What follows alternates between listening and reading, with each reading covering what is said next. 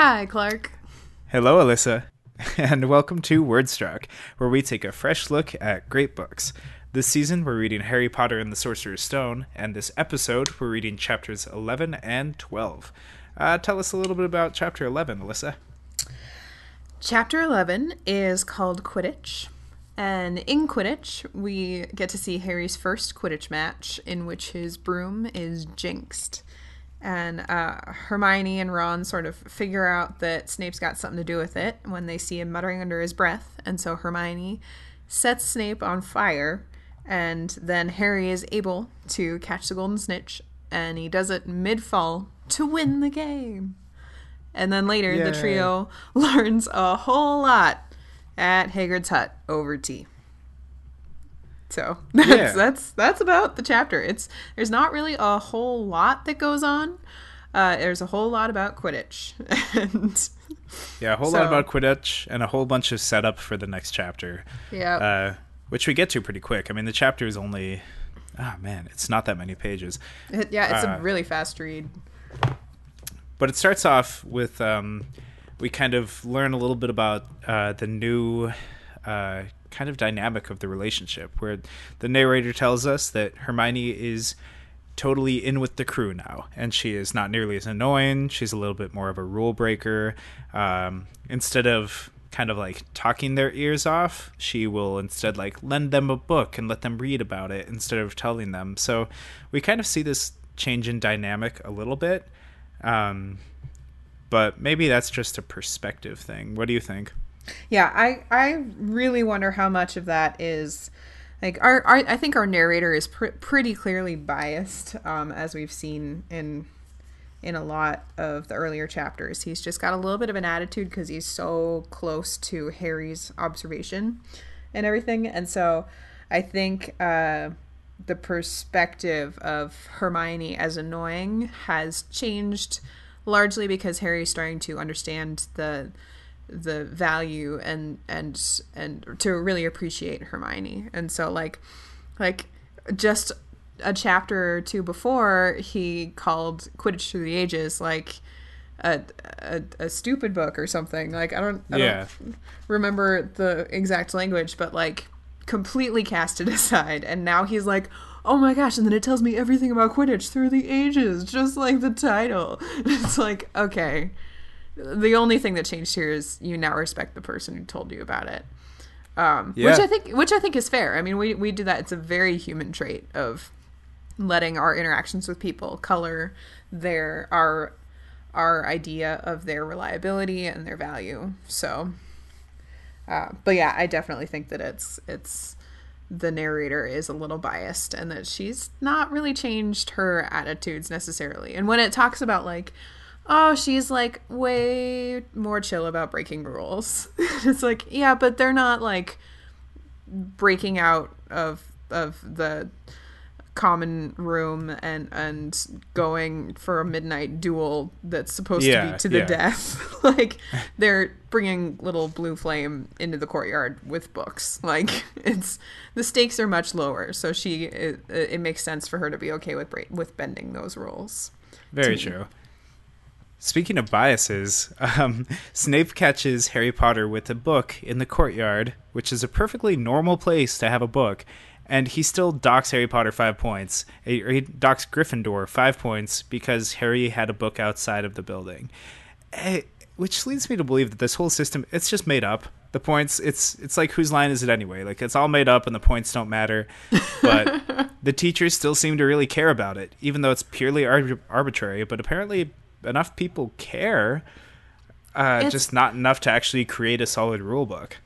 So so here's my theory is um maybe it's not just that Harry had a book, but Harry had a book about Quidditch and like some of that cross house rivalry that we saw a little bit between Snape and McGonagall of like, oh You know- man, I couldn't I couldn't handle it. Like, oh, the like surprise seeker is reading up more on Quidditch? No. Like we're gonna cripple that and like do something to help my house like stay ahead as best I thought can. about that. The same thought kind of went through my head where I'm like, I this seems like he's just trying to make him mess get in his head before the game, you know?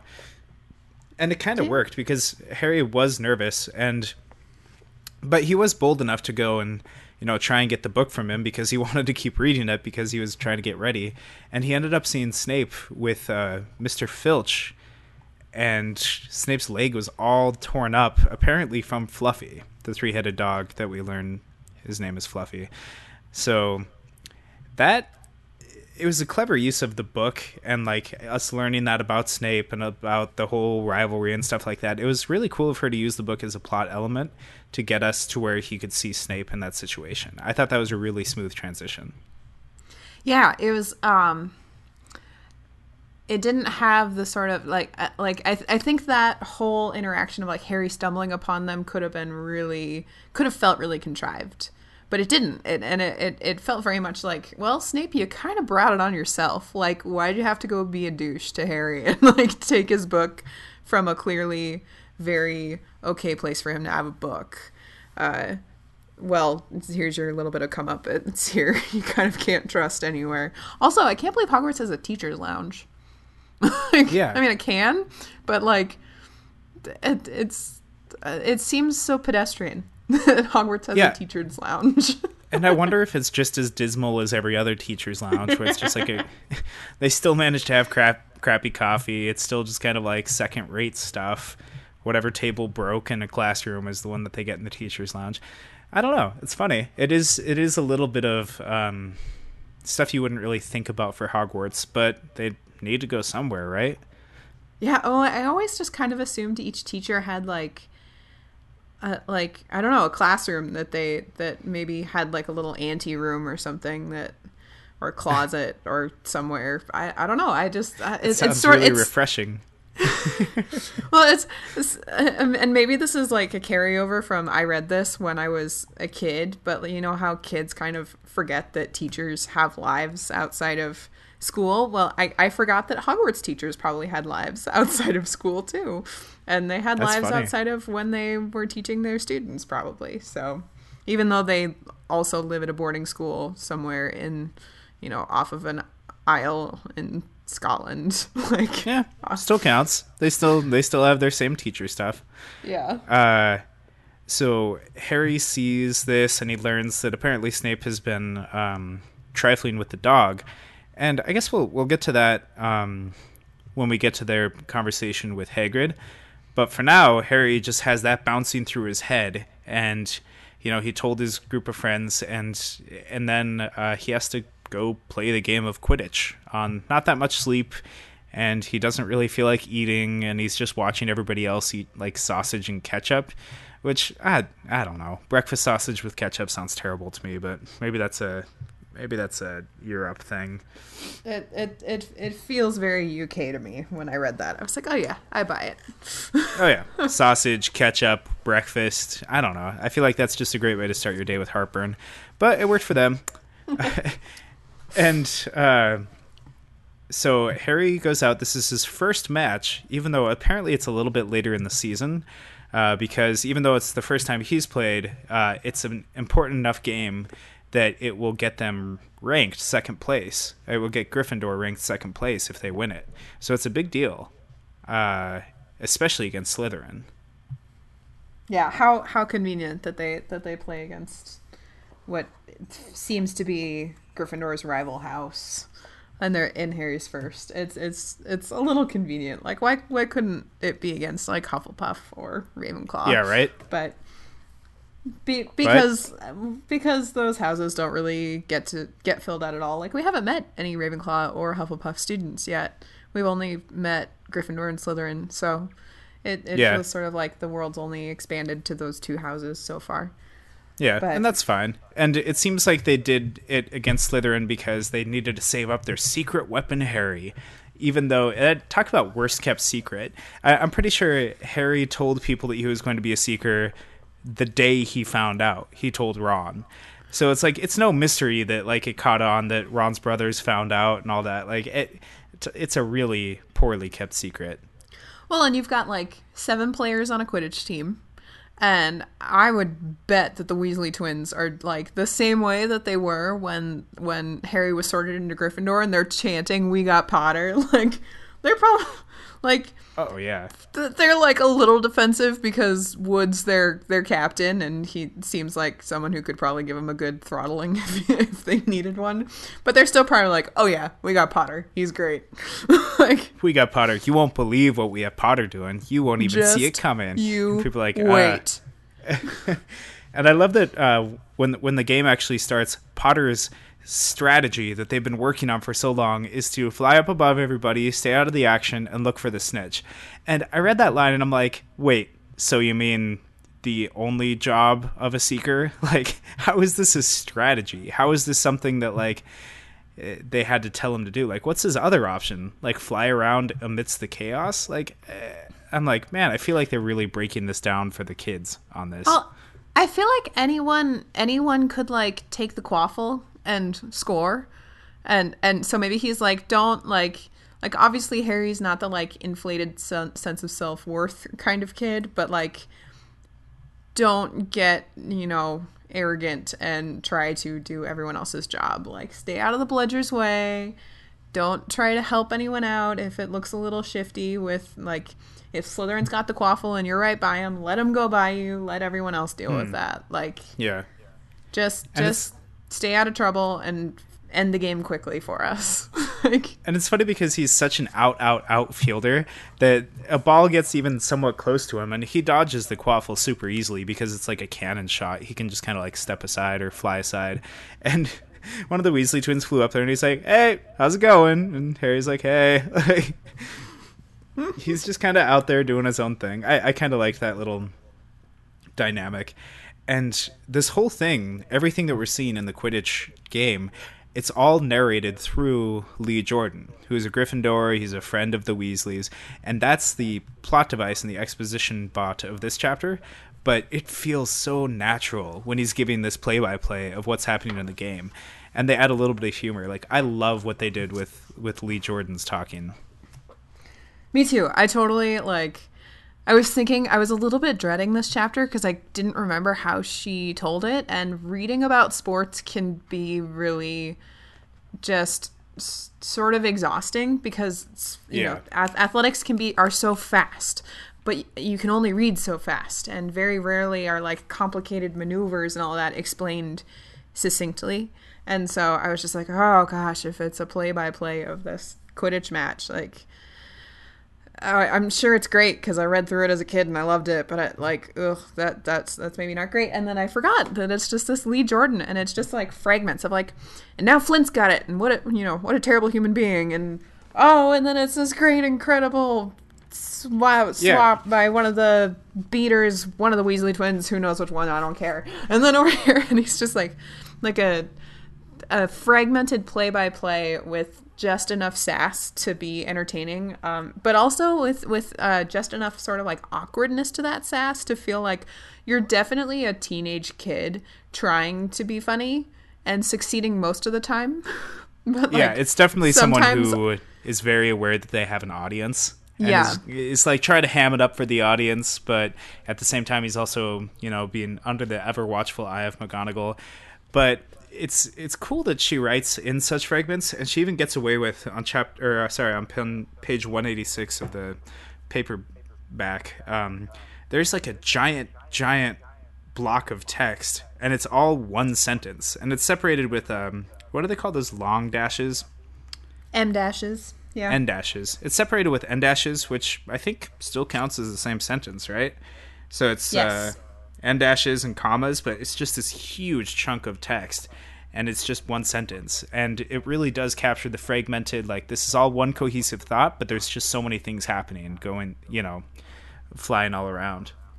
and it's you know it, it blurs the edges of all the details which we just we don't really need as the reader you get the thrill you get the the general like oh this person's in the lead oh here's the attitude oh here's who's ahead and and that that's all you need as a reader at this point we're not quidditch analysts we don't need to know every single move of every single player Yeah, exactly. And we do learn, we see a little bit of insight into like the fouling system and how everyone gets upset with the referee and all that. And it's they're just kind of trying to explain that it's a lot like earth sports only, you know, on brooms in the middle of air. in the middle of the air and stuff. But it's uh, they have a lot of the same hangups. They have a lot of the same. Um, uh, apparently, sometimes referees get transported to the desert if they make a bad call, which seems a little like. Uh, I feel like somebody could probably go to wizard jail for that. Honestly, that seems dangerous.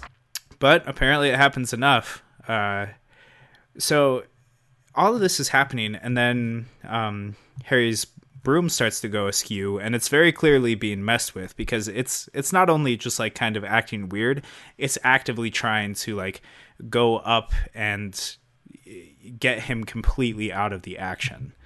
And like uh, buck him off like a bronco at the rodeo. Like yeah. it, and I'm just sort of imagining like this is the wizard equivalent of rodeo is is bewitched brooms. Totally. And i'd pay to watch that. I think that's hilarious. Uh, uh, but, but not not when that's not what you bargained for.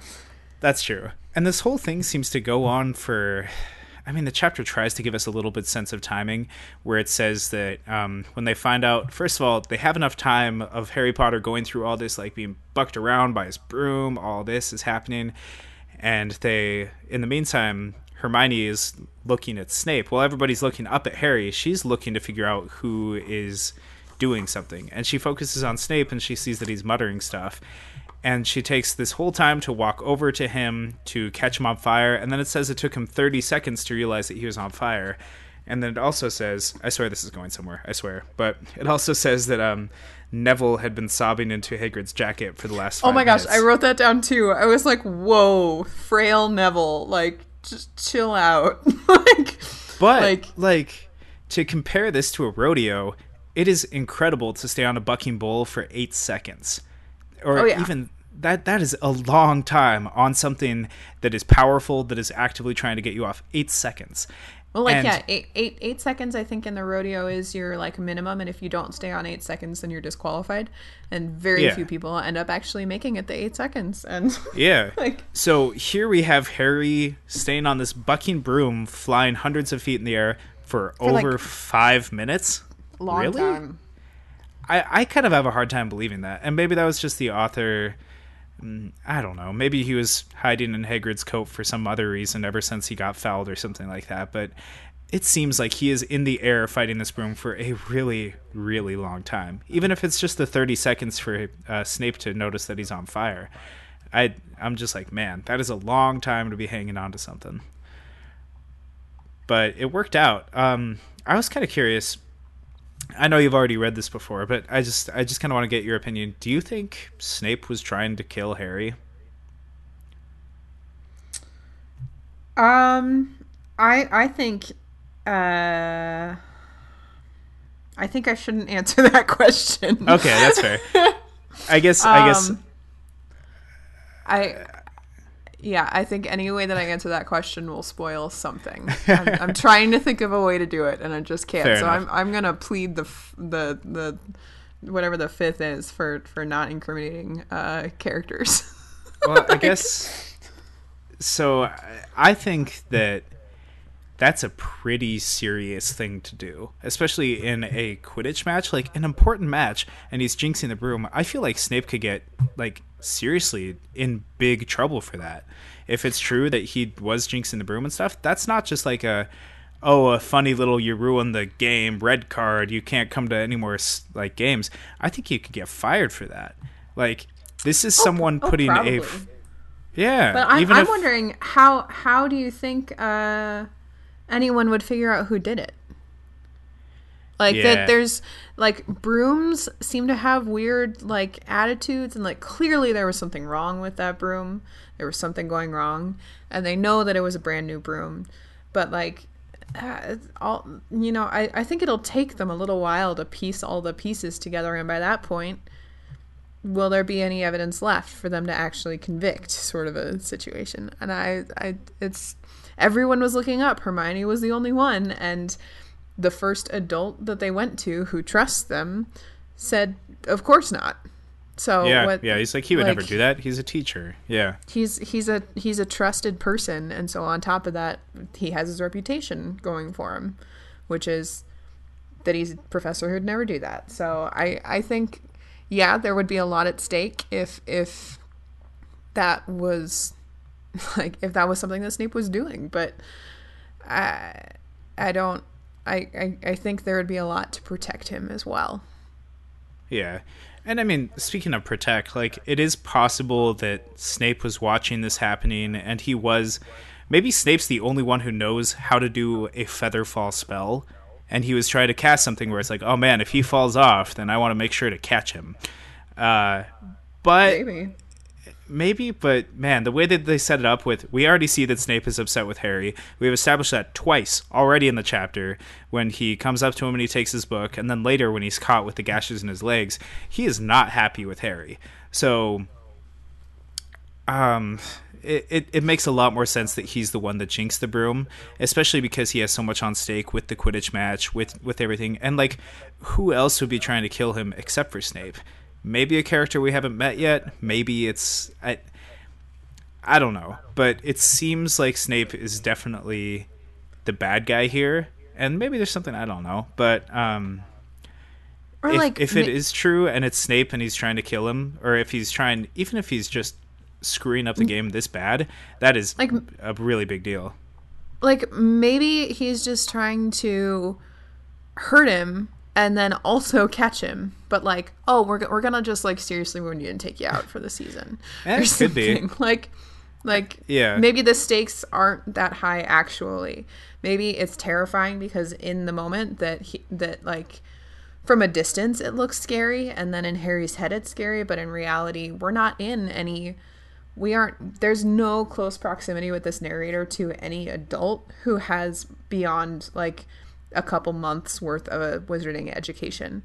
So we don't actually know like maybe there there was an easy failsafe in case like i mean players have to fall off their brooms all the time. Yeah, yeah, there has to be some kind it, of it's fail it's it's sort of like how every high school every football game has like an ambulance waiting in the wings in case someone gets hurt. Like That really like, helps yeah, with concussions, by the way. like there's some risk for sure but they also like they've done the things that they need to do to be prepared in case things go wrong Yeah, that makes sense. And li- like you said, nobody would believe that it was Snape anyway. Nobody could catch him anyway, even if it was Snape. And yeah, I guess my short answer is no. I don't think Snape was trying to kill him. I think he was just trying to disrupt the game. Um, but we do go on to learn a lot more about um, what Snape could have possibly been doing, and how he could have gotten bit by Fluffy uh, and we learned that at Hagrid's house after the game. Oh yeah, but at the game, sorry. I guess to finish the game, um, while Harry is in like free falling to Earth during this whole five minute period where everything's going wrong, he somehow catches the snitch in his mouth. Is that right? Or did they just kind of make it? Yeah, he catches it No. in his mouth, lands on his like legs, he and like coughs swallowed it it, or something i was trying to it happened so fast in the text i was like wait did we even like get to see the action of it but yeah he's like on the broom like get the he gets the broom back under control after hermione sets snape on fire and then he like goes into this death defying 50 foot dive or something and then like coughs up the snitch. Yeah, yeah. Which that's fortuitous, I guess. Um, it won them the game by like a pretty big margin. So I love the. I forget who it, it was. Flint, the the Slytherin uh, captain, who's like he didn't even catch it. He swallowed it. It doesn't count. like, it's like no, that hundred percent counts. like you try catching it. It's a lot harder. like, Mm-hmm. you try swallowing it. Oh, too Yeah. So it worked out for the better, and maybe that was part of maybe that was somebody else trying to get the snitch to him too. So who knows? Um, but we do go on, and Hagrid accidentally tells this the three way more than he meant to. Uh, after the game, when they're they're sitting down for tea, and we learn that um, apparently the three-headed dog Fluffy Hagrid is the one who rounded him up and put him in there. Um, and maybe he did that as like a secret directive with Dumbledore and like nobody knows. My hunch is though, like I don't think Snape was I don't know. I feel like Snape knew the dog was there and he was probably just like doing something to take care of the dog, or maybe when the distraction happened on Halloween, it was also Snape's first thought that, like, oh, somebody's breaking in. I should go make sure that they don't get past Fluffy. And he goes in to check on Fluffy, and instead he's the one who gets bit. So I don't know what Snape's up to, uh, but apparently he's trying to do something with the dog. I don't. Yeah, I I still um, I don't think we have any evidence that that Snape knows that there's a dog there necessarily. So like I don't know that we have any evidence that he's taking care of the dog. I mean, somebody's got to, and maybe that's his way of like trying to get to like the defense of the dark arts promotion, where he's like, you know what, I, I'm gonna show that I'm pretty good at defending myself against animals, even though he's not apparently. like he's supposed to Oh be my like gosh, a that- powerful wizard, and he gets bit by a dog. Like really? That'd be the worst tactic. Like Dumbledore, I'm gonna prove. What what if he thinks it's the, like a, a just all a test of like, okay, clearly this this new defense against the dark arts guy, like we hired him, and like he was fine, and then he took the summer off, and he came back, and he's petrified of everything. Like clear, not, clearly not gonna work out. So Yeah. we need a new person. Let's just set an elaborate trap and see who gets past it. That's the next guy we're hiring. Hey, you never And know. Snape's like, I'm game. Let me at it. Three headed dog. Oh crap, I'm allergic. Run. It bites his leg off. That sounds like a very Dumbledore thing to do. Oh, yeah. man. So we learn that Hagrid put the dog there, and that apparently um, Snape was with the dog. And and when Snape gets injured, he doesn't go to the school nurse. He doesn't go to Dumbledore. He goes to uh, the the caretaker, Filch. Um, which means that eh, it it really doesn't make him look good. Like, why would he be talking to? Kind of a somewhat neutral third party. Like, why won't he talk to teachers about his wound? Why won't he go to the nurse? Like, why is he trying to keep this a secret? Maybe he did know about Fluffy and he's been sworn to secrecy. Um, and Filch is also in on it. Or, yeah, that makes sense. It would make sense or for the maybe- caretaker to know. Or maybe he and Filch are in cahoots and they're both trying to get in. I mean, It could be. may- I mean, Filch is very much a cat person. exactly. That very much a cat a person. raging war on the three-headed dog with Snape's allergies and Filch's dog hatred. and I still, uh, I, let- this is a reminder to all our listeners that I still have not seen Mr. Filch and the cat in the same place at the same time. Still haven't seen it. So, uh, Mr. Filch is totally the cat, Mrs. Norris. Mr. Filch, alias Mrs. Norris.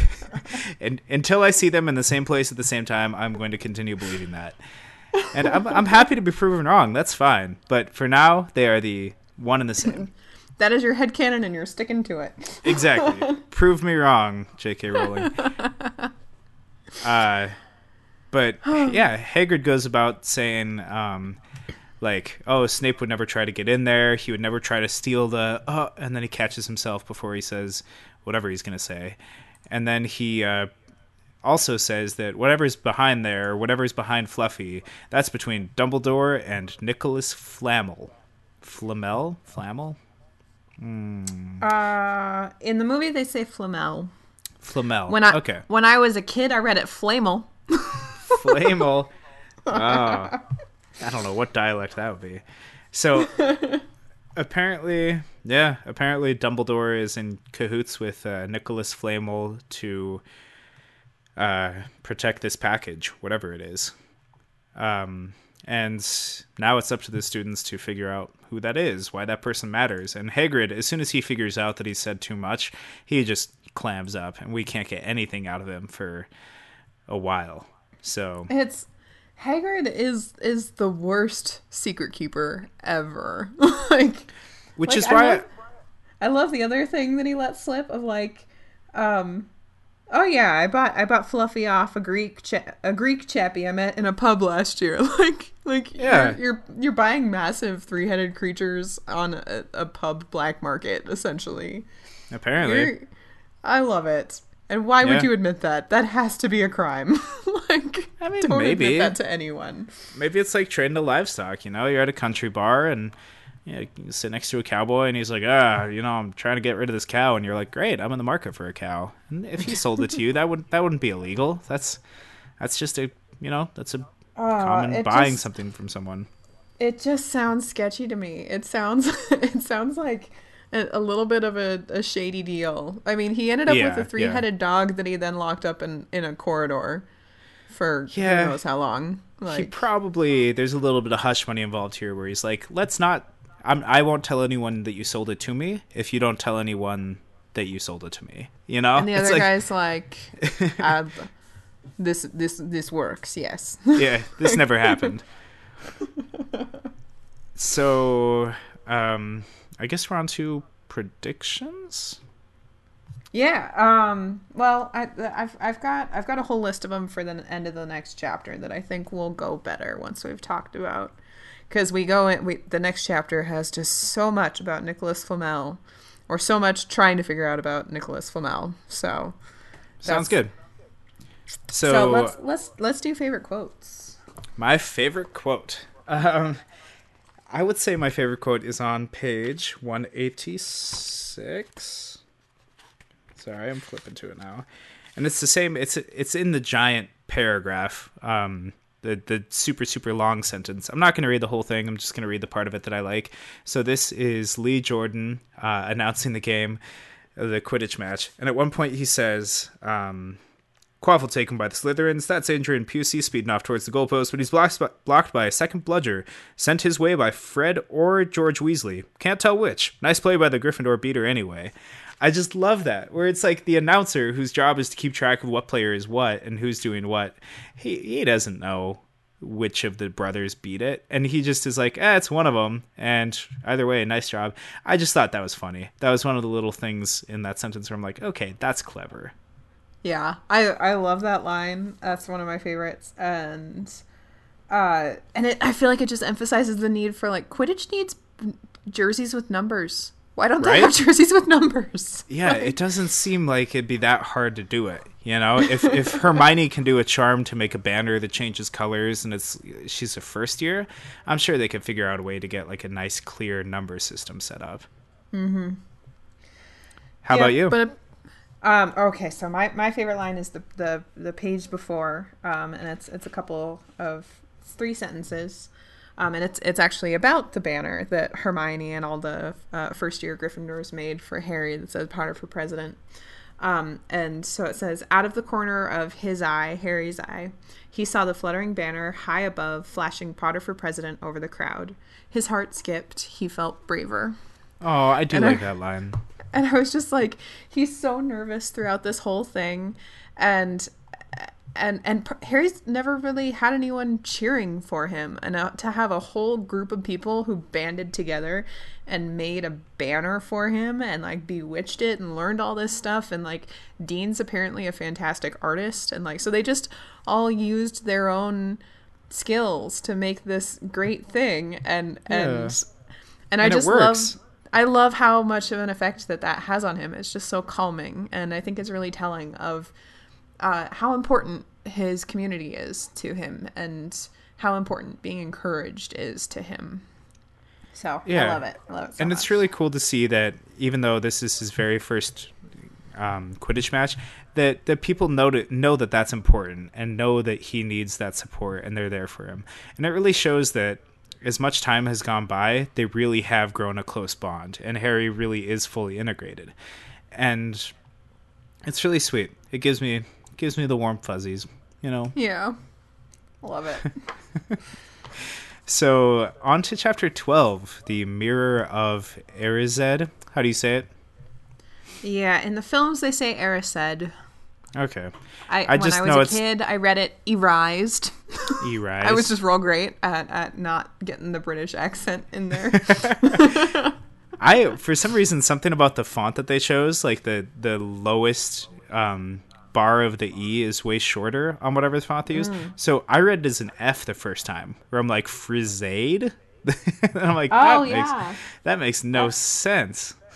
Yeah, so I read that Frisade. totally looks a little like an F. I I I can see it. Yeah. um, as soon as I realized it was Desire backwards, I'm like, okay, that's way easier to remember. Yeah. Okay, so you you you already got the uh you used Oh, yes. your, your your adult brain to put together I have decrypted backwards. all the Latin in this chapter. I, I have translations to follow. Uh, tell us a little bit about uh, what happens in this chapter. Okay, um, so the Mirror of Erised uh, takes place uh, over Christmas time, and so they've got like the end of of the year, sort of the end of that semester's classes a little bit, and the corridors are freezing, and everyone's just waiting for Christmas, and then finally the Christmas season comes, and Harry and the Weasleys are all alone in Gryffindor Tower, um, just basically wreaking all kinds of havoc, enjoying it so much, and um, so Harry gets an invisibility cloak as a gift for Christmas, though he's not sure who gave it to him. And then uh, he's in in using the invisibility cloak to break into the library. He gets caught and runs off and ends up finding the mirror of Erised. And then he takes Ron to see it. And yeah, then he, he finds Dumbledore there too. So a whole lot happens. Whole lot happens. I just said way more than I was supposed to actually in that synopsis because I just couldn't there's just there's, too much. Yeah, there's a lot to it, and it's nice that the Quidditch chapter is short because now we can just kind of get right to the meat of it. Uh, so right at the be- chapter, Whew. it is. Yeah, it covers a lot of ground. Um, but it starts off with just kind of this. We're right back to Draco Malfoy being a bully and he's picking on Ron and the narrator just clearly clearly states you know how you say that like it gets in the head of different characters it gets mm-hmm deep into the head of Draco, and it tells us exactly what his intentions are, exactly why he's making fun of them, and the ways that he's tried to make fun of them in the past, and how it doesn't work, and how he's trying this strategy because it's kind of his his go to, which I thought it felt a little bit unnatural, and I kind of underlined parts of it where I'm like, really, like, why, why, why tell us this? Yeah, yeah, that one actually. Um, we sort of talked about this earlier, but I'm gonna go back on what I said earlier. Um, where the the part that said so Malfoy, jealous and angry, had gone back to taunting Harry. I was like, whoa, why? This it's it's just like the first time um, Malfoy saw Harry across the Great Hall and was was sort of gloating across the Great Hall. It's like, what? When have we ever been that close in Malfoy's head? Like we haven't earned that. We haven't and the, yeah. the narrator hasn't set up like we get to be in this sort of villainous and antagonist mind. We've pretty much only been in protagonist and and friendly minds essentially. So yeah, that that this time sort of bothered me the same way it ha- it did that first time when Harry got mail, and, yeah, and when Harry got yeah. the broom. That's what it was. Okay, so I'm glad but, I'm not alone because I'm just like this mm, I mean, like it's nice to know, I guess, but it just felt a little bit like heavy-handed. But I do, I do still think um, that that it does do the job that uh, Malfoy could easily be made into a primary villain, and I don't think he deserves that, and I don't think Rowling yeah. wanted to make him that. And so by sort of explaining why he's doing what he's doing, I, I, I think that allows us not to get too invested and not to wonder what's going to happen between Harry and Malfoy as much. Like, it, it never quite feels like super high stakes with Malfoy. Like, Malfoy's just hmm. a bully. and so. Yeah. But, yeah. but if we weren't really sure about his motives, uh, at least so far, like, we, we'd maybe be wondering, like, why? Why doesn't he just get over it? Kids get over it. And why doesn't this guy? like yeah, and Come it's like, on. well, he's jealous and angry, as we are so yeah. clearly told. Uh, but that kind of happens, and there's a little bit of an argument, and then Snape takes off five more points because uh, whatever. Apparently, just none of this matters. Uh, and then um, Hagrid is carrying treason, which gives the three, the trio, just enough time to really um, try to pick Hagrid's brain again because he's stuck carrying a tree, so he can't really go anywhere. So they're just like, "Hey, hey, what about this? Who's this? Uh, who's this Nicolas Flamel guy?" And then they tell him, they tell Hagrid pretty much that they've been looking into him and that, that, that they've been looking into Nicholas and that they're reading up on, you know, trying to find him in books and that they're going to find him no matter what. So it's easier if Hagrid just tells them. Like it's a very interesting strategy that they took with him. Yeah, I was I, w- I wanted to ask you about it cuz I have no idea. Um do you think that they're like trying to just be really open hoping that like oh, we just like that's how we got stuff out of Hagrid before is we would just like get him talking because he'd be flustered by what we know? Yeah. Or do you or do you think that they're like th- there's this sort of relative lack of concern over over the severity of whether this is whatever this is. Like Hagrid is clearly like not okay with them knowing whatever it is, and it is it's been described as like like the the stuff whatever Fluffy's guarding and all sorts of stuff is described as you know you'll die a horrible death at the end. So uh, the stakes yeah. have been established as very high, but it are are the kids just unconcerned by that? Do they think that they're invincible? Or, no. Or or are they genuinely concerned that like, oh, we saw Snape trying to steal this and we think Snape was trying to kill Harry during the Quidditch match, so like this is of, of concern to us. We feel like we're linked to it. Like there there are no. so many different reasons they could be doing it, but I can't figure out what the reason that they're so wildly curious is. Yeah, I and think... is it just that they're curious and so they're not they're invested until something else shiny comes along, you know? Yeah, I think um, it's a lot more that they think Hagrid's on their side, and that I think, hmm, I think that they are convinced that they can wear Hagrid down, and that they've already told him that Snape might be a bad guy and he's not really believing them and they're like no no no like you have to trust us. This is important.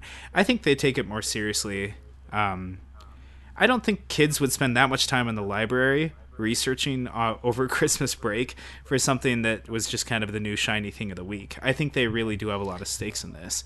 And yeah but it's it's like a half an hour before lunch and and it's all of them together. So is is it so much and, and like ron's just like pulling random books off the shelf and just leafing through.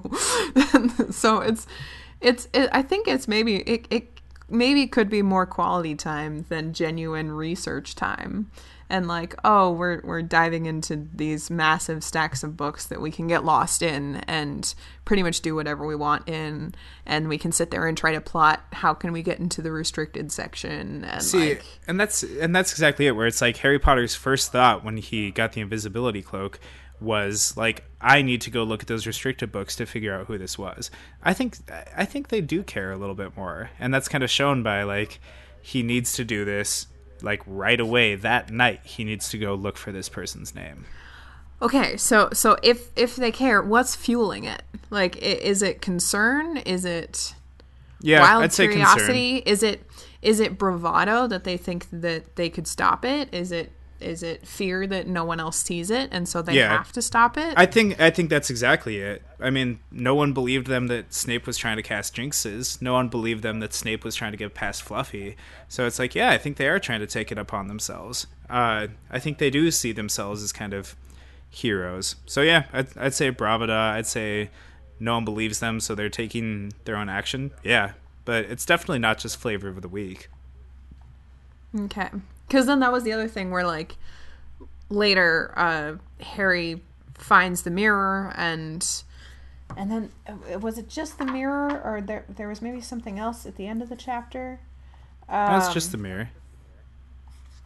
Yeah, it was just the mirror.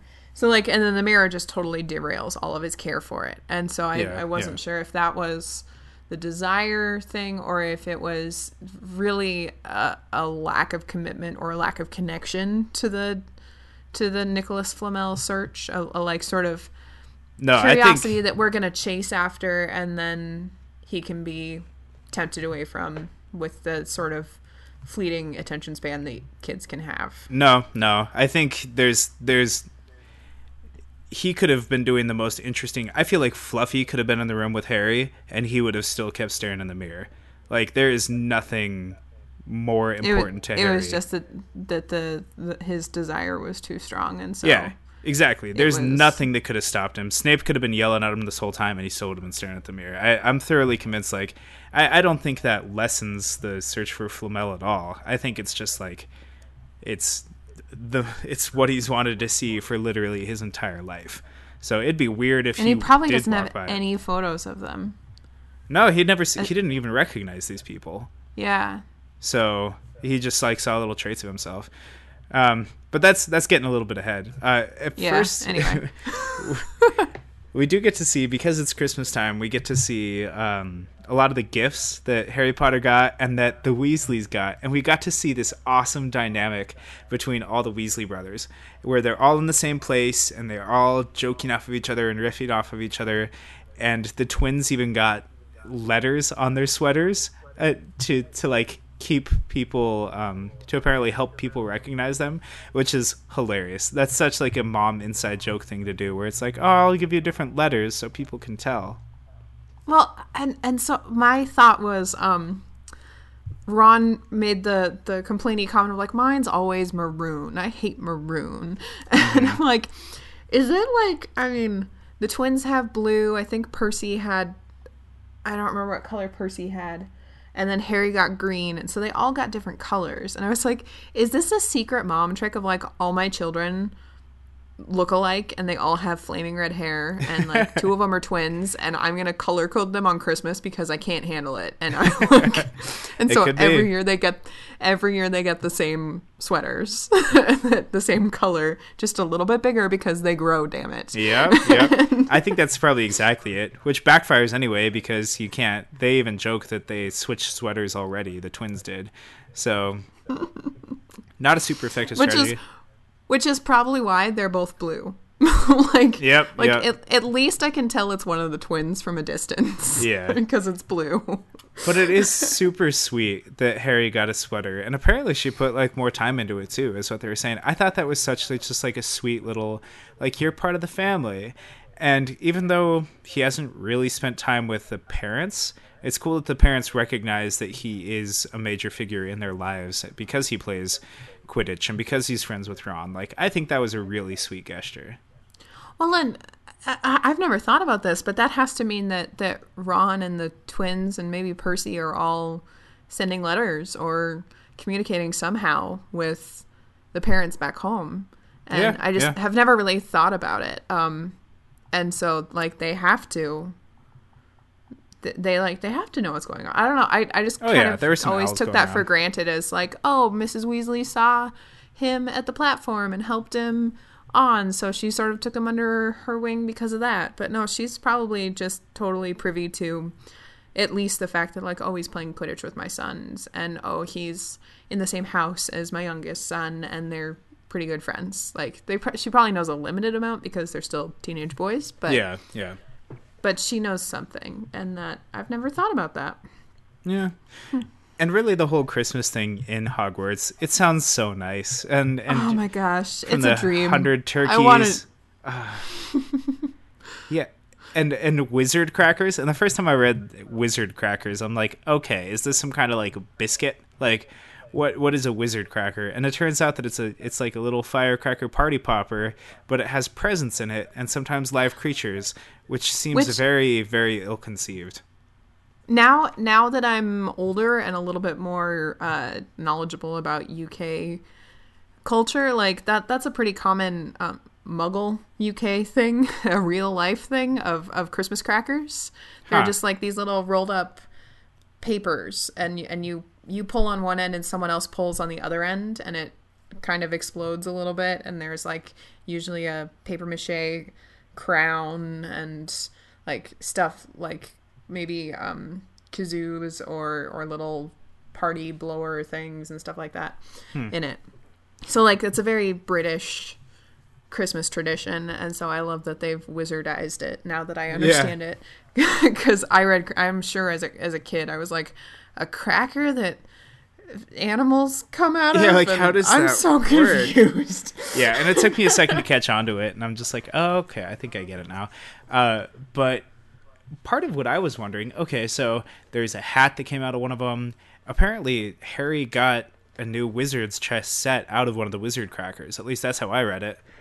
yep Which leads me to wonder, like, I thought these were on a like big bowl on the table. Who decides who gets the present? Do you just like, yeah, maybe you get two mice, but maybe you get a nice wizard's chess set? Like, that's hmm, that's a huge gap between quality of gifts. You know, where wizard's chess that seems expensive. I, I don't know why they would just kind of have that laying around on the table for someone to get, but apparently, I, I would guess that in each wizard in, in each Christmas cracker, there was at least one nice gift, and so like the nice hats and the like, like who like maybe probably not books, but like I'm trying to think of what Hermione would like of something that would come Yeah, out. yeah. May- Maybe some like bewitched jewelry or something, um, but like some high quality gifts, like one in each Christmas cracker would be my bet, and that like he was maybe playing with Hermione at that point, and Hermione, who's not a fan of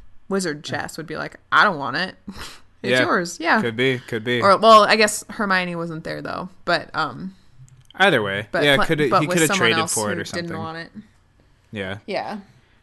So yeah, Christmas sounds great. The feast is awesome. He's all full and happy, and he has his gifts. And uh, one thing that he's gifted. Okay, first of all, the uh, what is it? The Dursleys send him like a fifty pence piece, or not even fifty pence. It's like It's yeah. It's fifty. It's fifty. fifty Fifty p. Yeah, which is such a dismal amount of money that Harry's like, I don't even, I don't even care. You can have it. it's so funny. Uh, At least they sent him something, but that's a very Dursley gift. Uh, but he gets an invisibility cloak from I don't know someone who knew his dad. Apparently, someone who writes in swoopy letters, which kind of rules out Snape, in my opinion. Rules out Snape. Rules out Hagrid. Rules out. I guess not McGonagall, but I I don't see McGonagall wanting Harry Potter to get out and like sneak around. So I have no, I genuinely have no idea who sent it. No idea. No, no. Uh, Do you do you, do you think um do you think the the note's telling the truth? yeah, I don't see why not. I I mean, my far out, my like long ball guess would be that it is the guy that they're looking for in the books. I'm scrolling trying to find his name. Nick Nicolas Flamel. Yeah, it could be Flamel. It could. I mean, okay. Now that you mention it, it's probably Dumbledore. It's probably Dumbledore. But who knows? Uh, maybe this whole thing was an elaborate setup to get Harry in front of the mirror, and so Dumbledore could catch him multiple times, apparently, because he was invisible the first time. Who knows? Uh, yeah. Now that I think about it, probably Dumbledore. Uh, hmm guess that answers that. So he gets an invisibility cloak and he right away is going to look through the books, but he comes across a screaming book that totally, totally blows his cover. Uh, that is terrifying. Why do you think a book would scream? Like, what do you think that's all about? I I think it's it's jinxed because it's in the restricted section. Like for him to think that the only failsafe protecting student pr- protecting the information in the restricted section from like curious eyes of students who shouldn't be looking at it and other people who shouldn't be looking at it is Madam Pince. Like Yeah, no. yeah, that's a good like point. that's she is not the only thing making sure there's like everything is as it should be in that library they're jinxed and so harry goes and it's just it's it's such a rookie mistake of like Yeah, i'm good like They can't I'm see me. No one's gonna notice. And he's just grabbing random books and stuff. Yeah, okay, that makes sense.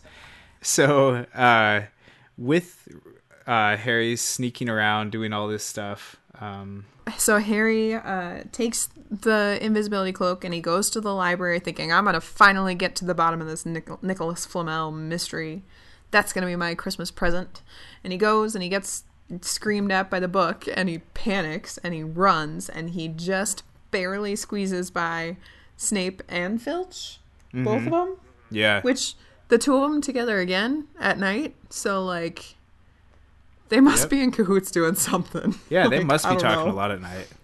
You know who wasn't there, Alyssa? huh Uh, Mrs. Norris. Just saying.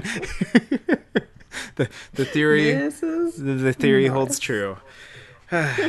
so yeah, apparently those two were talking, and as soon as you know, Filch even said that um, he he was telling Snape, he's like, "You said to come to you if anybody ever sneaking around, so I'm coming to you and telling you." So yeah, Snape has a very vested interest in knowing who's sneaking around, like more so than usual. That he would go out of his way to tell Filch to do that. Um, and then Harry ends up in this room with the mirror, and I, I hmm, I don't know if that was planned or not because Dumbledore seems to catch on pretty quick. Dumbledore wasn't there the first time, but he was there the second time when he brings Ron back.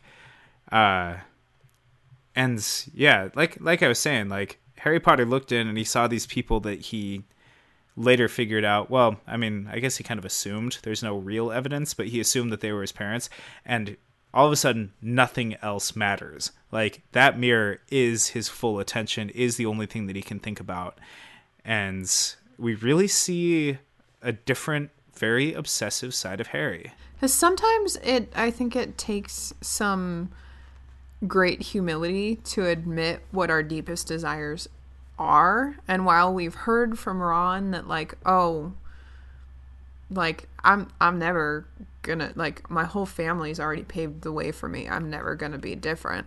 Like we've heard that side of it, but we haven't heard him actually admit, and I would believe that he hasn't really he's not even really comfortable with it himself that like I want to be the best. Like he clearly loves his family. Yeah, But yeah. he wants to be the best. and he really that's wants an to make everybody proud. Yeah.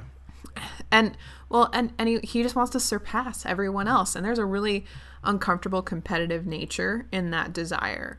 And I would bet that 11 year old Ron is is probably just getting old enough to realize that like, oh, that's that's a, a hard that, that that's a hard thing to grapple with. And so he probably doesn't quite understand that like this is my deepest desire in clear terms. He knows it in his heart when he sees it that this is incredible. But yeah, yeah. as far as being able to admit it, Harry could probably piece it together if Yeah. Harry weren't preoccupied with well, if you're not seeing what I you you came here to see, then get out of the way. I want to see what I came here to see. Yeah, exactly. and I mean, at first, uh, they he he wasn't even sure if it was reflecting invisible people or real people. Like he he couldn't even figure out if it was real or not.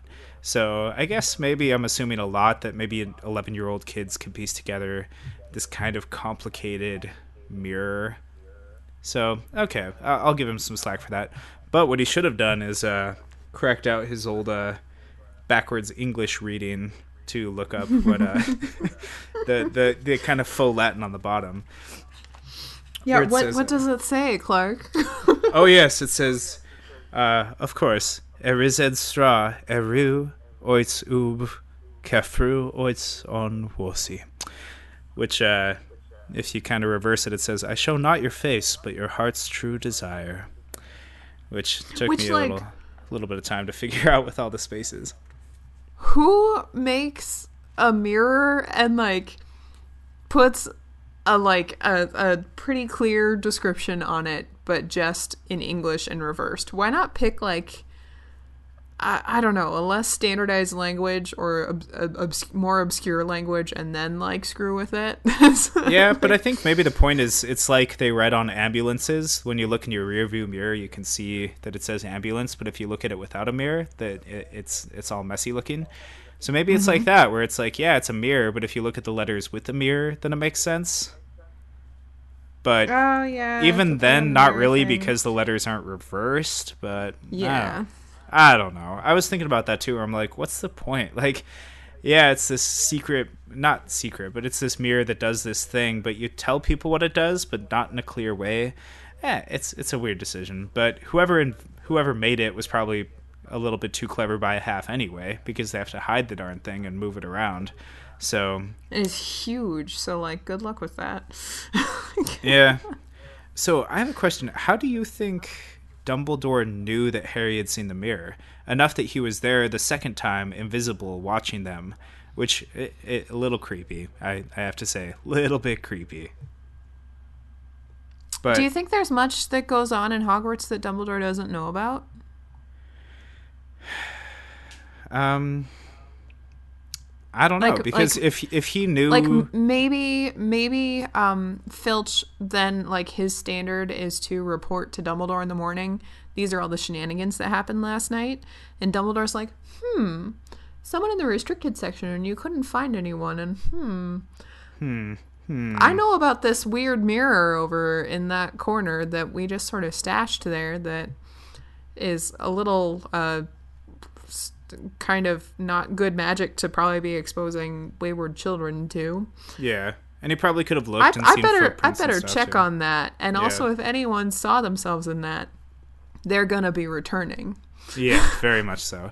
So I guess it was elaborate. I I don't think it's elaborate enough that Dumbledore gave Harry Potter the invisibility cloak with the intention of Harry Potter finding the mirror. I think that was just coincidence. Um, but if Dumbledore knew about that, I feel like Dumbledore would also know about little Snape's thing.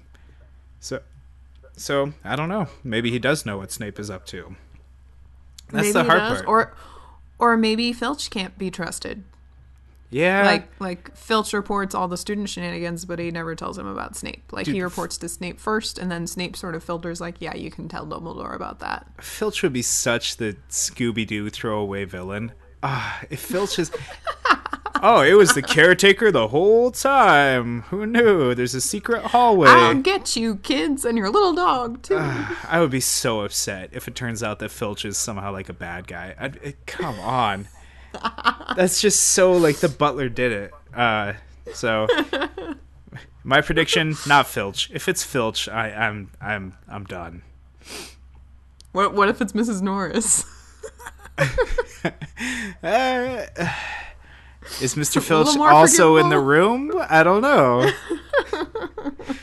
if it's both of them and I can see both of them and the cat does it, then yeah, that's fine. But What what if it's um what if this all boils down to a, a major like existential crisis where Filch and Mrs. Norris did used to be the same person and then they split. oh You man, know, there's disharmony. That'd be rough. And like in the one sense, she's his other half, but they kind of drive each other crazy because it's the conflicting. Huh? Who knows? Who knows? It Uh, was a great head headcanon, we should run with it. yeah, yeah. it's it's it's there. It's not too far out compared to where we already have the canon. It's just one one more fair. step away. Uh, But we get to see this interaction between Harry and Dumbledore once Dumbledore realizes that the mirror and stuff is there and Harry is coming back to it. And Dumbledore is not mad. He's not chewing Harry Potter out. He's not saying that, you know, you shouldn't be out here. He just kind of explains what's going on with the mirror and why Harry needs to be very careful. Yeah. Yeah, we skipped over Ron a little bit, but I think that's okay. Um Yeah, because and what struck me here was that like this is Harry's first conversation with Dumbledore, right? Like Yeah, and and yeah. when I when I think back to when I was a kid and I sort of came in proximity with like our the school principal or something even when i knew i wasn't doing anything wrong it still sort of put me on edge a little of like oh this is an authority figure with a lot of power that who could if they perceive me wrong and they only have this sort of fragmented perspective of me of this one interaction like i always believed that that principals didn't really know the students even though that's probably not true at all. Like, Yeah, they yeah. probably make it their job to know all their students. Um but i always assumed like oh man i've got this one interaction to make a good impression. Otherwise the principal's going to think i'm a rotten kid or something. And I, I sort of am surprised that like there's no real trepidation with harry there i don't think it's just a very casual conversation and dumbledore proves like he knows his students he knows what ron has seen and he knows what harry has seen and he knows ron's family situation and maybe that's just from like spying on them the time before but i get the sense that it's just he knows it. And and that's really impressive i feel like hogwarts is a really big school and Yeah, and he yeah. sees a lot of students and has seen a lot of students and to still be able to keep them straight granted he's a weasley so you know Yeah, he's a Weasley one and family story Harry's a you Potter. seven. Yeah. exactly. So he does know his students well. I do think that it's a little bit less remarkable because, yeah, it is Harry Potter and it is a Weasley. So, like, these are people that have been on his radar for probably their whole lives. Uh, but still, it is cool that he cares. I guess. Mm-hmm. Where it's like not, not only does he know, but he cares, and he's trying to use it um, to explain kind of how this powerful thing can't really be trusted. and they're going so far as to move it, which is, I mean, he really doesn't trust Harry not to go back there. And he's probably right. Harry probably would have gone back there. I believe it. Oh yeah, he would have been back there the next night. Um, I also I wonder though if if it moved because of Harry or if it just I mean for it to just be stashed in a random classroom, like any student could stumble upon that. Like Yeah, it must yeah. have been like moving over Christmas break and they thought we're safe because kids aren't going to be wandering around classrooms right now. They're going to be outside. They're going to be in common rooms. They're going to be playing wizard chess and having snowball fights. We'll be fine. And then proven wrong. Nope. Yeah, Not safe. Gotta That's move exactly it. And you know, it's probably covered, but maybe even some professor had come and uncovered it to look at it themselves. You know, it's it's the sort of thing where the way Dumbledore describes it and the way that we even see with Harry, this is something that can drive you crazy. This is something that can make you mm-hmm. very obsessed very quickly. And it's no surprise that some people would just kind of fall down in front of it and, and be broken by it.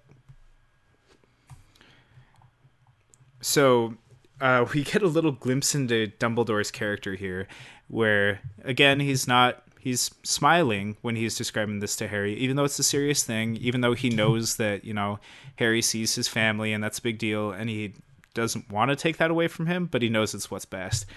But Harry, like you said, no trepidation whatsoever, because Harry asks Dumbledore what he sees in the mirror, and that that's a bold question. And even after Dumbledore answers, um, Harry Harry kind of like takes it at face value, and then a little bit later he's like, "Wait a second, I don't think Dumbledore is being honest." Uh, so who knows? That is that is really like you said. If it is like meeting your high school principal, I probably wouldn't ask my high school principal like, "Hey, who are the last five people you texted?" or anything like that. Like, nope, that is very personal. That is their information, and like, I wouldn't pry. Or like, or more. I mean, more so. He's asking, "What's your deepest desire?" Yeah, Like- so way more so than just like phone messages. Yeah, deepest desire. And and it's just, I mean, so do do you think? I mean, you have such a limited understanding of Dumbledore at this point, because we really, I mean, you have almost as much of an understanding of him as Harry does. Yeah. Uh, do you think? I mean, he's got kind of a playful nature. Maybe his deepest desire is woolen socks. yeah, exactly. What do you think? And it and that line kind of stuck with me where he said that he wanted socks, and I, I think it stuck with both of both of us. We both kind of noted that um, this little thing is is noteworthy. Dumbledore saying that he wants socks because you can never have enough socks, but for me, I like that because my dad, no lie, says the same thing about socks. Where it's like if you get him a pair of wool socks, he will be tickled pink for Christmas. That and um, clamps for the wood shop, like you know, to hold pieces of wood together when you're gluing it. If you get him clamps and socks, he will be he will have the best Christmas. He will be super happy. But you get him like extra stuff on top of it, and he's like, yeah, great, but where are the socks though? But So socks. Oh, I I love the like um another Christmas gone, and I didn't get a single pair. it's like, yeah, it's like oh, it's really sad. You think that that's a pretty easy thing? Like eh, eh, maybe he's told everyone, and just no one's taking it seriously. or everybody thinks that everybody else is getting him socks. Yeah. like you're well, he always says like you can never have enough. so Yeah. when you tell someone I want socks, you can never have enough. Like doesn't matter if every single person's getting him socks. like get him socks. Yeah, yeah. Get the guy socks, please. Oh, and Dumbledore also tips a little bit of his cards here, even though I don't really believe his answer. Really, um, we do see little glimpses into Dumbledore's character where he says, "You don't need a cloak to become invisible," which is saying like, "I know you have the invisibility cloak, and you should know that I'm powerful." And that you can't just sneak around thinking that I don't know what's happening. And that was a that's kind of a power play by Dumbledore saying that, where he's like, "You don't need a quote like a cloak to be invisible." Like, uh, look at you, a bunch of rookies thinking it's cool to be invisible because you have a fancy piece of technology. He's like, "I've been doing that without." Like, he's like, "That's nothing," you know. Do you think um do you think it's true this this sort of hint that he gives Harry that like oh he really can be invisible or is that like a parenting disciplinary trick of like I see all kind of a thing that parents sometimes do. Well, and he did say like you don't. It's easy to be invisible when somebody's not looking for you. So maybe he's not being literally invisible, but I mean, he's he's got to know that Harry has the cloak because Harry wasn't looking around in the room. Mm-hmm. He like went right up to the mirror, took the cloak off. It's got to be like sitting there piled on the floor. yeah, yeah. Like I, I always assumed that like whether Dumbledore knew or not about the cloak, in that moment he saw Harry take a cloak off and become visible. oh yeah, no, he definitely. So- yeah, he knew right then and there that Harry had an invisibility cloak, but Like, also like bold move that he doesn't confiscate it. Like, like uh, Harry should be wondering why my my headmaster saw me take an invisibility cloak off. That's pretty powerful and a pretty powerful tool for like breaking all the rules. yeah, yeah. and and Well- instead Dumbledore does plays the mind game of like like I can be invisible too and like you you need to be smarter basically. And so like I think he does uh, sort of uh do what needs to be done to communicate to Harry like you can't break the rules like this, but also like he could have taken the invisibility cloak. yeah, Like, he could have. But I think and- that ties into the idea that get it back at the end of term. Yeah, I think that ties into my idea that I think it may have been Dumbledore that gave it to him. Again, who knows? I guess we'll find out. But it would make sense that Dumbledore gave it to him because I think he wants to give Harry a chance to learn these things and to.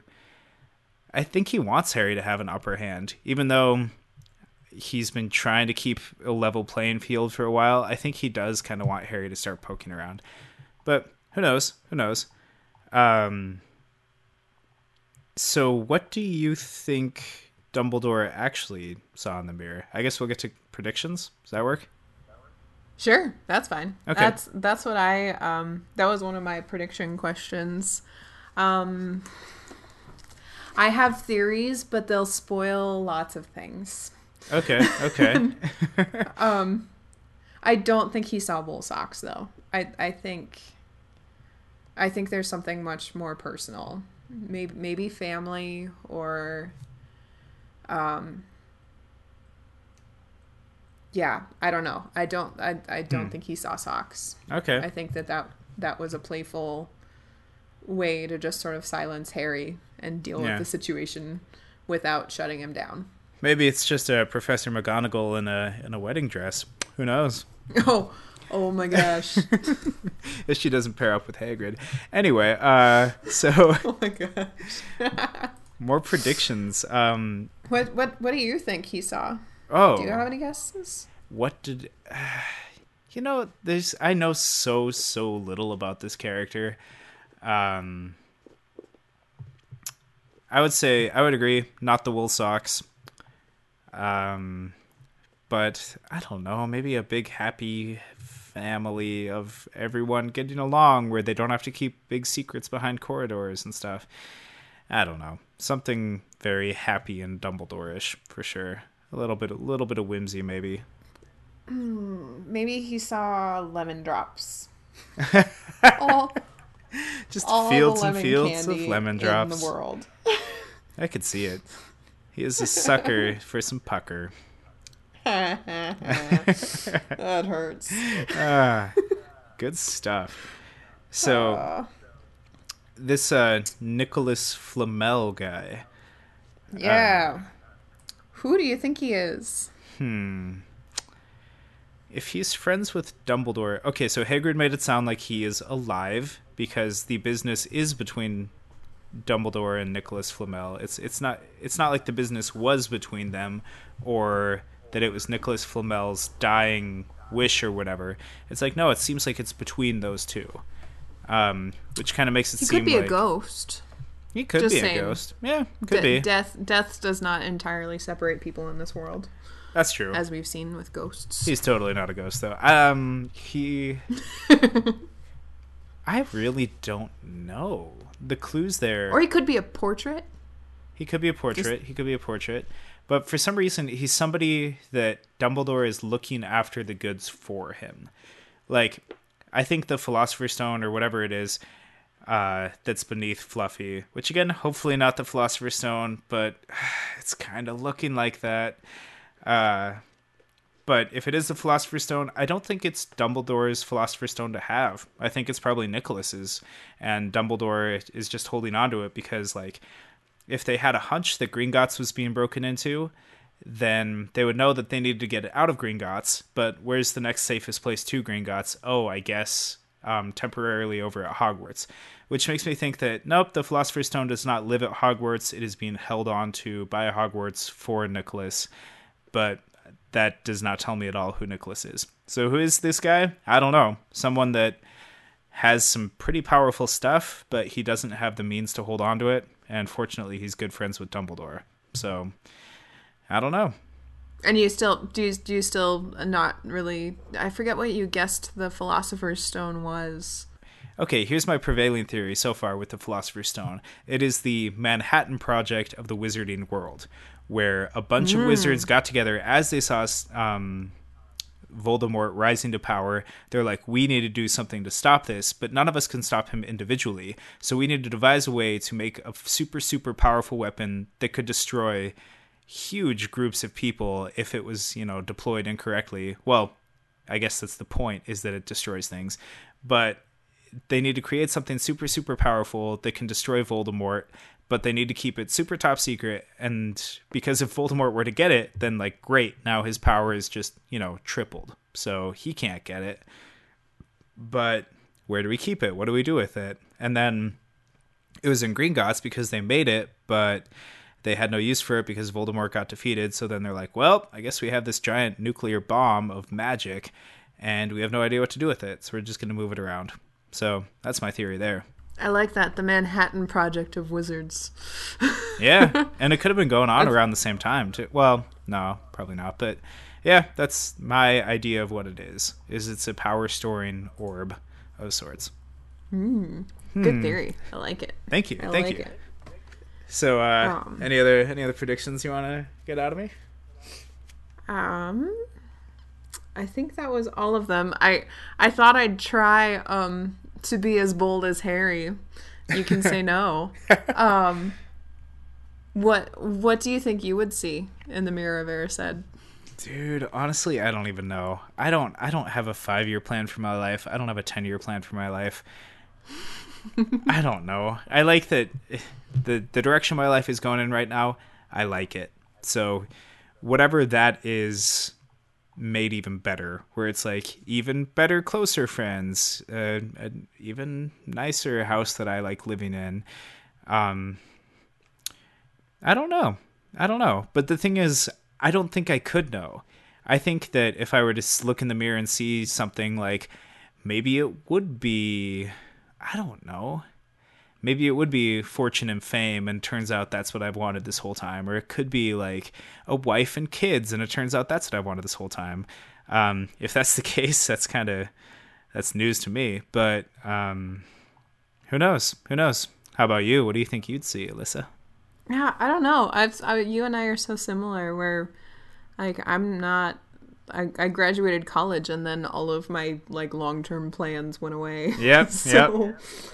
Um, and I've just been trying to to go with whatever what whatever is best in that moment for me. Yep. Um, but I, I I think maybe it would uh, I mean, it doesn't really show you like your favorite place, sort of a thing. But one of my whenever whenever I uh, talk about or think about the camp that I worked at, um, it it sort of brings me home and so that that's pretty high up there with um, uh, I think desires of of that that serene place of home surrounded by mountains and daisies.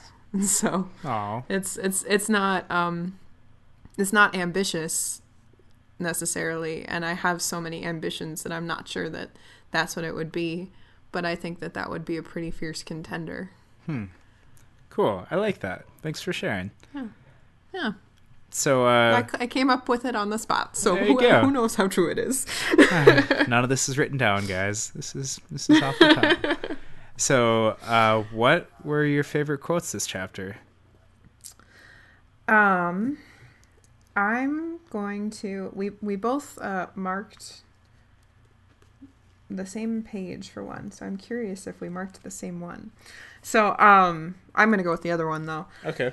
And it's um, Harry enters the library for the restricted section, and and there's this great um, just environmental feeling that it gives. It's the hairs on the back of Harry's neck prickled. Maybe he was imagining it, maybe not, but he thought a faint whispering was coming from the books, as though they knew someone was there who shouldn't be. And I just love that. I, I love that notion of these living books and the same sort of like the screaming book that screams when you open it. Like maybe it is just a screaming book. Like these really uh, al- almost sentient books. They're so dangerous that they have lives of their own and they know that you're there and they know that you shouldn't be. And it's just, and maybe that's just a kid exploring a place that he shouldn't be in. But maybe And not. And so everything's heightened, but maybe not. Maybe it's a combination of the two. Either way, I love that line. Yeah. That's good, especially because it ties into the idea of like, okay, the portraits have their own lives, the playing cards have their own lives. So like, why wouldn't a book? And if a book about dark arts and these super potent spells, if that had a life, what would that life be? You know? So Yeah. that is cool to think about, and I think that the that was described really well. yeah, yeah. Uh, Yeah. What about you? Mine was just the moment um, where Hagrid's drinking a bunch of wine. It starts on 203 and most of it's on 204. Um, where it says Harry watched Hagrid getting redder and redder in the face as he called for more wine, finally kissing Professor McGonagall on the cheek, who, to Harry's amazement, giggled and blushed, her top hat lopsided. Like, Oh, what? there's the most Oh, unlikely ship, man. and I think it's hilarious. Would you would you ship it though? Oh, uh, they would crash and burn so fast. Oh yeah.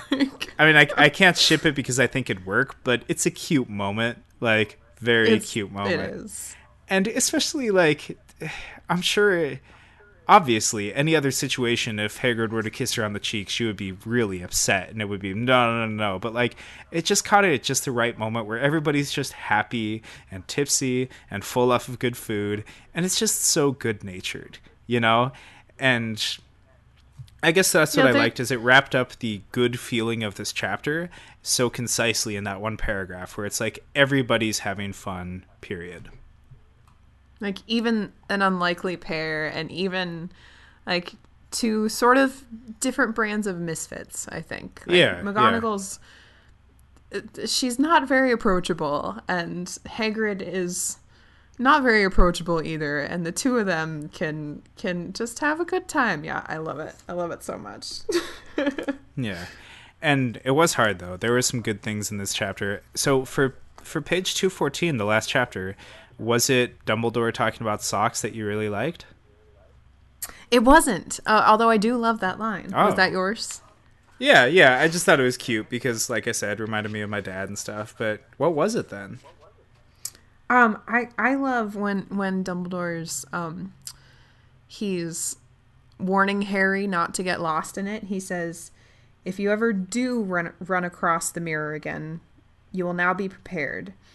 It does not do well, or excuse me, it does not do to dwell on dreams and forget to live. Remember that." Hmm. And That's good wisdom right there. Yeah, and I was like, it's it's sort of interesting where um, like yeah, obviously we we've sort of packed a whole lot of meaning into the word dream in our culture, where like go after your dreams, and so okay, yeah, if if going after your dreams is possible, then go for it. But in Harry's case, your dreams of seeing your family are dreams and you you you can only do so much to go after that and if it's you sitting in front of a mirror and disengaging from life that's that's not a way to live and it's just it's a lot of wisdom that's really applicable to harry in that moment but also really applicable across the board and it it's it was a very succinct lovely line Yeah, I really like that. I kind of glad. I kind of just kind of glazed over that the first time. But that's really good wisdom, especially in mm-hmm. that exact moment. So, uh, yeah. fellow listeners, fellow fellow readers, uh, we'd love to hear your favorite quotes. Uh, can you let us know where people can tell us that stuff? Yeah. So, um, if if you uh, feel so inclined to let us know what you think of these chapters, what you think of the books, what do you think of the podcast, what you think your favorite quotes are, uh, you can tweet at WordstruckPod or just directly at me, at Alyssa Small, or at Clark, at Clark Hodges. Yep, that's me. and and you could also email us at wordstruckpod word, wordstruckpod at gmail.com. Yeah. Um, and we are part of so. uh, Secret Weapon Productions, so you can find our show notes, which usually I throw, you know, some links around some things that we talk about, maybe a little bit of background information about what we're talking about.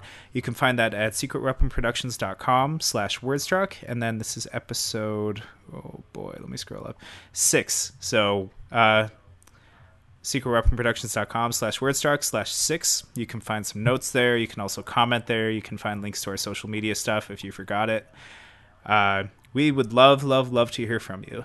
And you guys have been rating us on iTunes. We love that. Keep going. Uh, we want to get in front of as many ears as possible, and you can help us with that. And if you have any critique for us too, or if mm-hmm, there's mm-hmm. anything mm-hmm. that we're doing that you're like, oh man, we love that, we'd like part of this we'd like we'd like it to be a conversation and we'd like to be able to grow and do this better. So absolutely. we're we're flexible and we're we're talking all the time about how we could be better at it. So that should be more than a conversation of just the two of us. So if you have any opinions or thoughts or comments please let us know. Absolutely. Well alyssa it has been so fun talking about these chapters with you. Um, i'm really excited to talk about the next chapters even though I, I don't have their names pulled up right now. I'm really excited. I promise. Uh, well, we're gonna talk. We're gonna learn a lot about Nicolas Flamel, apparently, and um, Norbert the Norwegian Ridgeback. So a little something to look forward to. Yeah, I'm really excited for these chapters. So, well, uh, it'll be great. So, thank you yeah. so much, Alyssa. Uh, I'll catch yeah. you later. All right. Thanks, Clark. Talk to you later. Yep. Bye. Bye. Haha. uh, are you still recording? Why are you still